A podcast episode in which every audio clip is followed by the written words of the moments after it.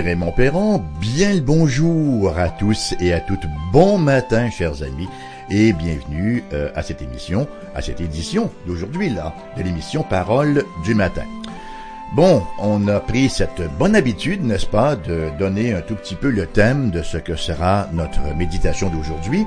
Ben, on va le faire encore, hein? Et euh, aujourd'hui, j'ai intitulé mon partage, peut-être que ça manque un petit peu d'originalité, mais c'est quand même un reflet de ce que nous avons dans le texte que nous avons lire euh, que nous allons lire, je dis bien aujourd'hui. Donc je l'ai intitulé Malédiction et bénédiction. Ah ben, gloire à Dieu. Si ce n'était que malédiction, ça serait un peu attristant, hein, euh, malgré que c'est toujours attristant de savoir qu'il y a une malédiction euh, sur le terrain, mais il y a une bénédiction également à portée de foi qui s'offre à nous, et c'est là le message de la bonne nouvelle. Nous allons donc lire ce matin, au livre de la Genèse, le chapitre 9, les versets 18 à 29. Genèse, chapitre 9, les versets 18 à 29. Les fils de Noé, qui sortirent de l'arche, étaient Sem, Cam et Japheth. Cam fut le père de Canaan. Ce sont là les trois fils de Noé, et c'est leur postérité qui peupla toute la terre. Noé commença à cultiver la terre et planta de la vigne. Il but du vin, s'enivra et se découvrit au milieu de sa tente. Cam, père de Canaan, vit la nudité de son père, et il le rapporta dehors à ses deux frères. Alors Sem et Japheth prirent le manteau, le mirent sur leurs épaules, marchèrent à reculons et couvrirent la nudité de leur père. Comme leur visage était détourné, ils ne virent point la nudité de leur père. Lorsque Noé se réveilla de son vin, il apprit ce, ce que lui avait fait son fils cadet, et il dit, Maudit soit Canaan, qu'il soit l'esclave des esclaves de ses frères. Il dit encore, Béni soit l'Éternel, Dieu de Sem, et que Canaan soit leur esclave. Que Dieu étende les possessions de Japheth, qu'il habite dans les tentes de Sem, et que Canaan soit leur esclave. Noé vécut après le déluge trois cent cinquante ans. Tous les jours de Noé furent de neuf cent cinquante ans, puis il mourut. Un épisode quand même euh, attristant, hein? Noé qui nous est présenté ici comme le père des vignerons. Ah ben voilà, Noé s'est trouvé un emploi tout à fait honnête. Hein? On dirait aujourd'hui, il a décroché un emploi à la SAQ, n'est-ce pas? Noé? Devient vigneron, il cultive la vigne, il produit du vin. Alors, si vous appréciez occasionnellement une bonne coupe de vin, eh bien, rendez grâce à Dieu pour Noé, qui a planté une vigne et qui a procédé à la fabrique du vin. C'est étrange, mais j'ai comme l'impression d'entendre un amen, là, en provenance de la rue Morissette à Québec. Malgré que Noé se soit manifestement trop poncé, comme dirait mon défunt père, malgré que la Bible dénonce les abus, elle n'interdit certainement pas le vin, juste une petite mise au point d'entrée de scène, hein, elle n'interdit certainement pas le vin qui nous est présenté dans la Bible comme un bienfait de Dieu à l'homme. Nous lisons en effet au psaume 104 verset 14-15 Dieu fait germer l'herbe pour le bétail et les plantes pour les besoins de l'homme, afin que la terre produise de la nourriture, le vin qui réjouit le cœur de l'homme et fait plus que l'huile resplendir son visage, et le pain qui soutient le cœur de l'homme. Noé donc vient de se trouver un emploi, une occupation. Et ce que nous avons ici, ce n'est rien d'autre que le salut au quotidien. Vous savez, oui, il y a une mystique dans le salut, mais ça se vit dans les détails du quotidien.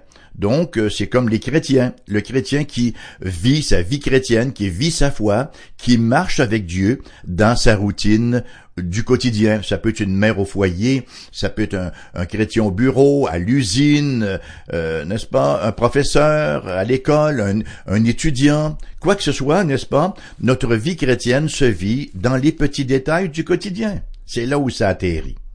Et le texte nous rapporte un incident ici.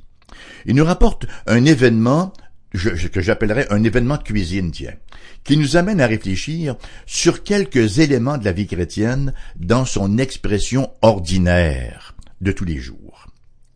D'abord, nous retrouvons Noé dans une mauvaise posture, c'est le moins qu'on puisse dire. au verset 20-21. Verset 21 nous dit, Noé commença à cultiver la terre et euh, planta de la vigne. Il but du vin. Jusque-là, ça va bien. Sauf que, après la virgule, ça se gâte un peu. Il but du vin, s'enivra et se découvrit au milieu de sa tente. Voilà donc Noé, le patriarche pas n'importe qui. Cet homme qui marche avec Dieu, c'est ce que c'est le témoignage que la Bible nous rend de lui. Hein? Noé trouva grâce devant l'Éternel. Noé marchait avec Dieu et il partage, n'est-ce pas, euh, cette euh, insigne distinction avec Enoch. Noé qui, on l'a vu, fait tout ce que Dieu lui commande.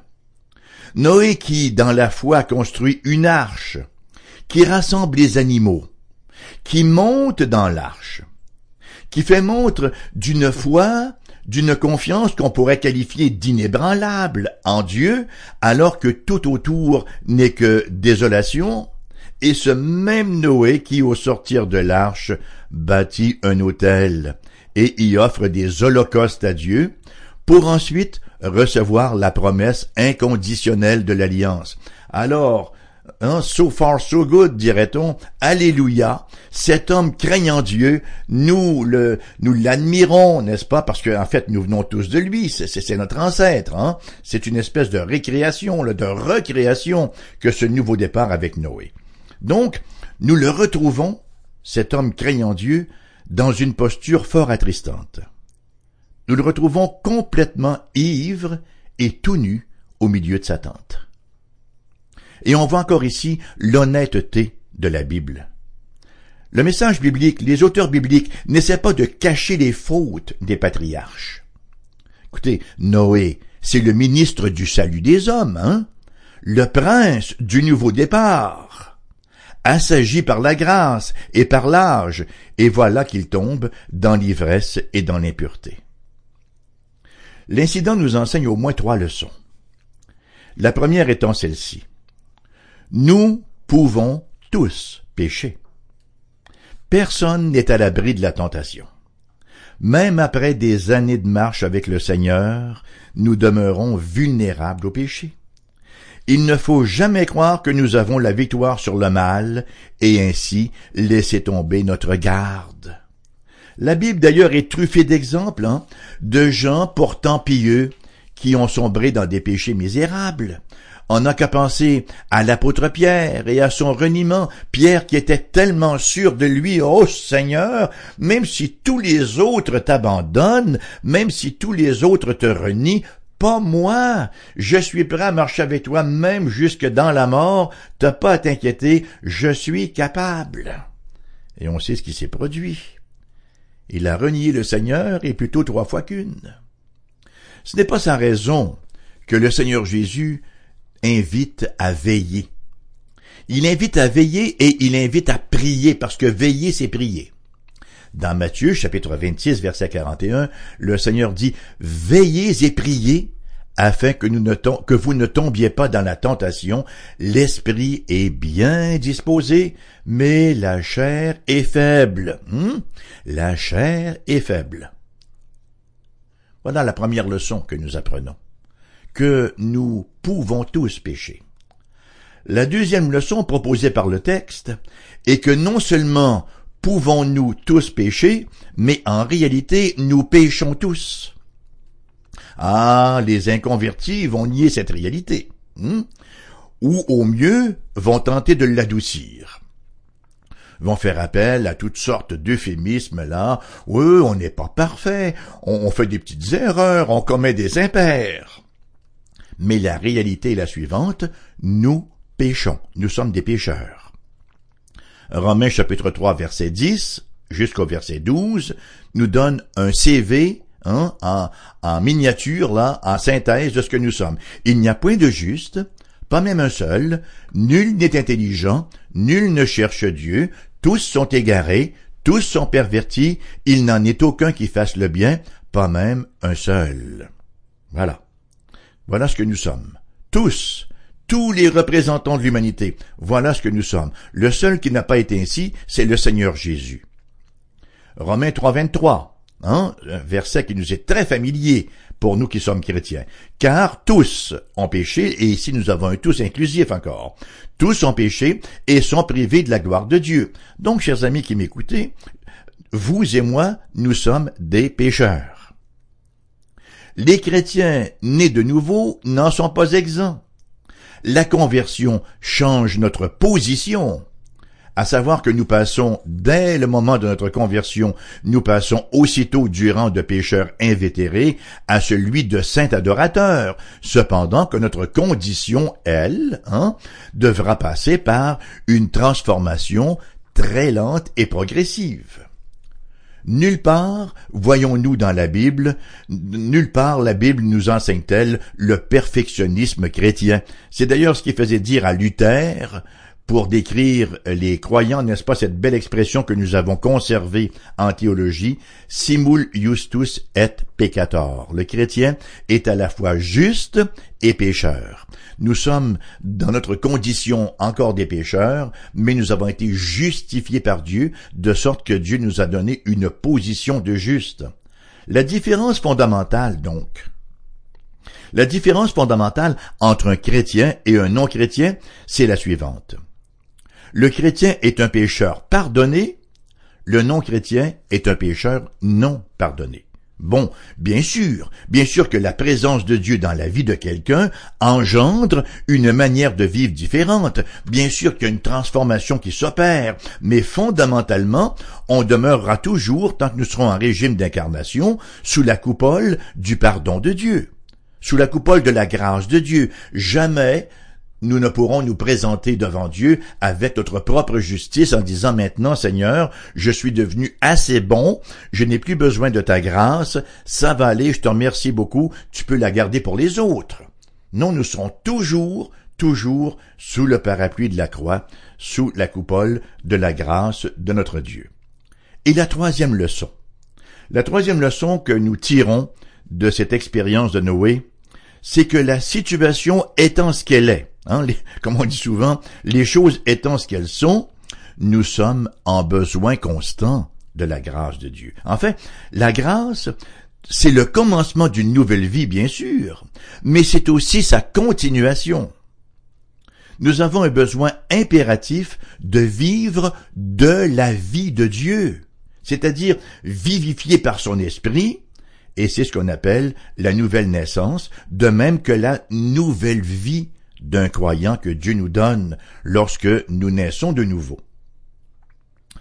Alors après le péché de Noé, parce que péché il y a eu, nous en arrivons au péché de son fils Cam, au verset 22 euh, et 23. Le péché donc, bien vivant chez Noé, ne l'était pas moins chez sa progéniture. Nous lisons en effet au verset 22-23, Cam, père de Canaan, vit la nudité de son père et il le rapporta dehors à ses deux frères.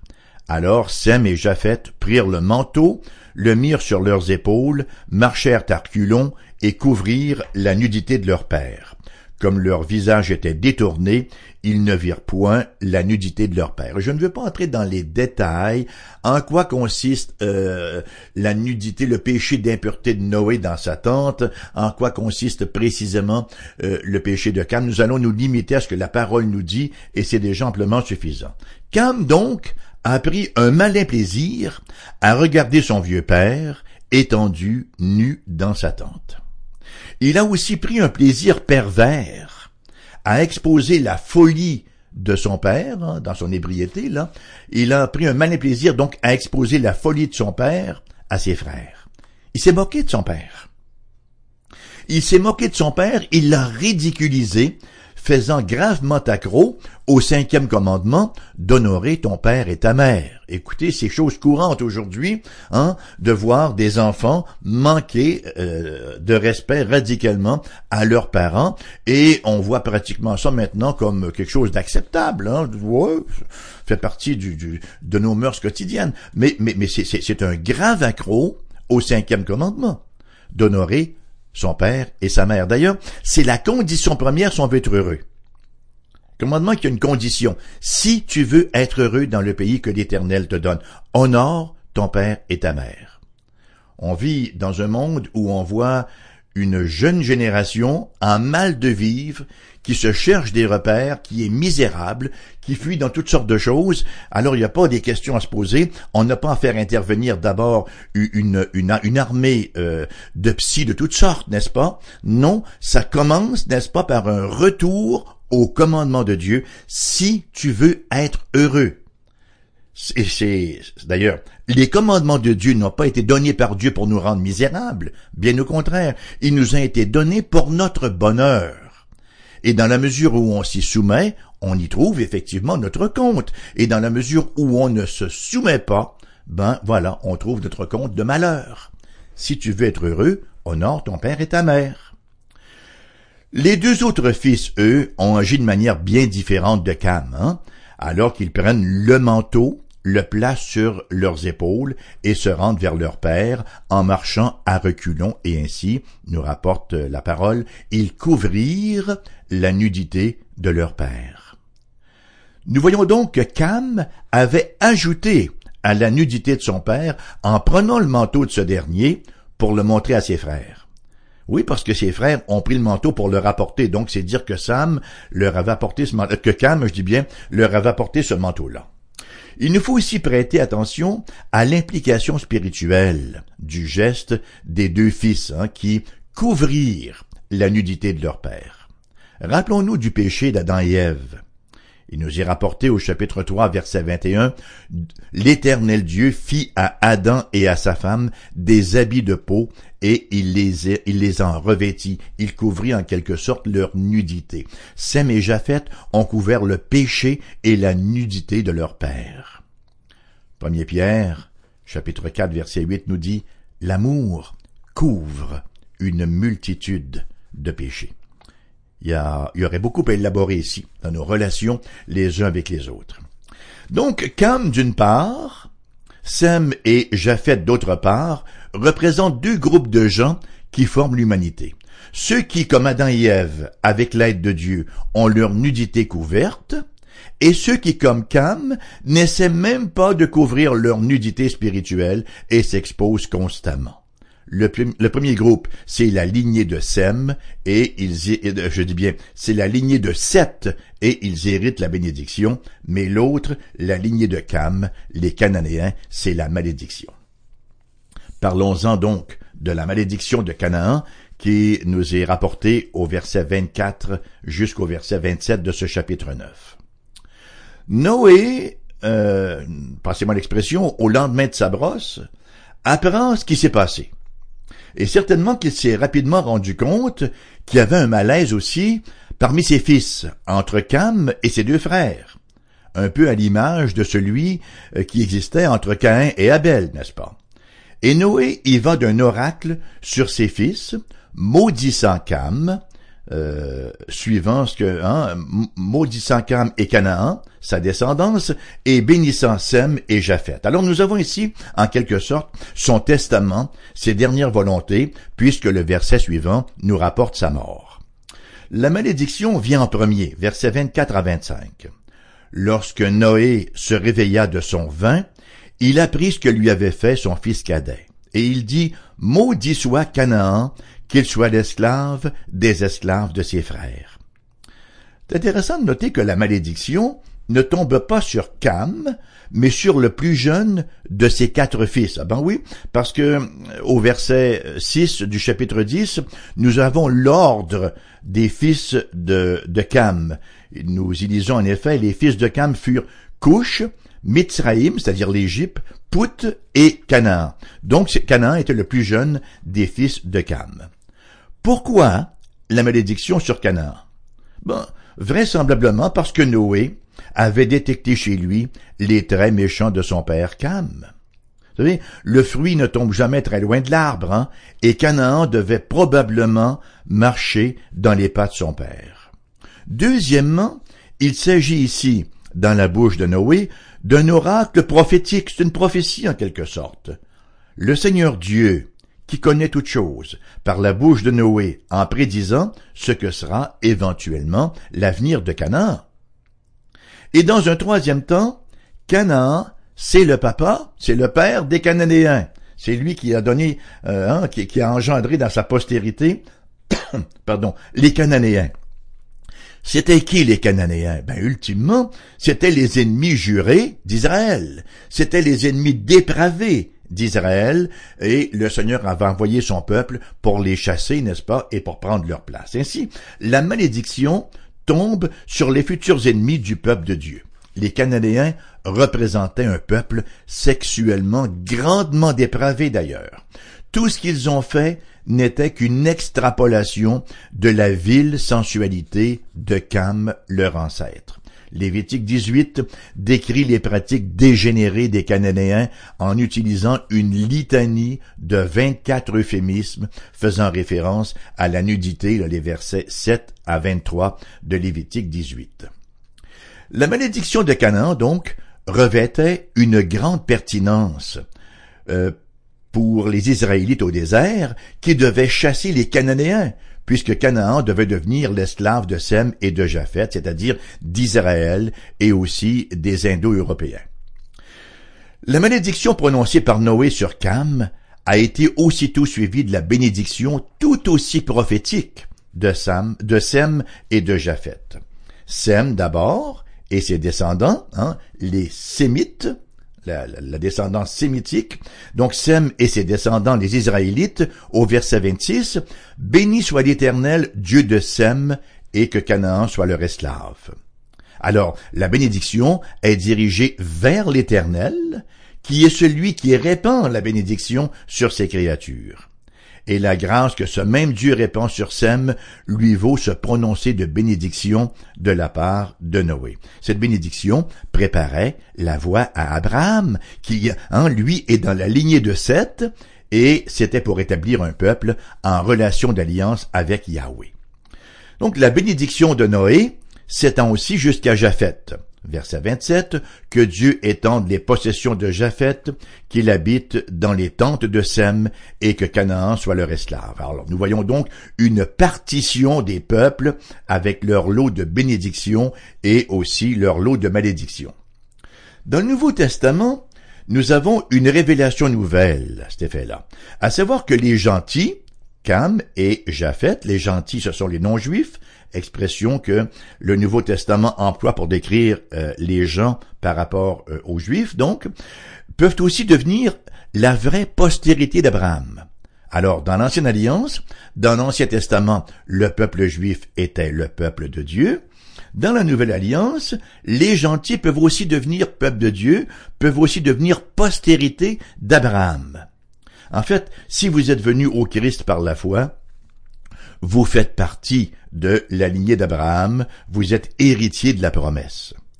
Galates chapitre 3 verset 29 nous dit, Et si vous êtes à Christ, vous êtes donc la postérité, vous êtes donc la descendance d'Abraham, héritier selon la promesse. Et la raison en est simple, hein. la véritable postérité d'Abraham, ce n'est pas celle qui est physique, mais c'est celle qui est spirituelle. Et elle se compose, cette postérité-là, de tous ceux qui ont la foi dans la personne du Christ Jésus.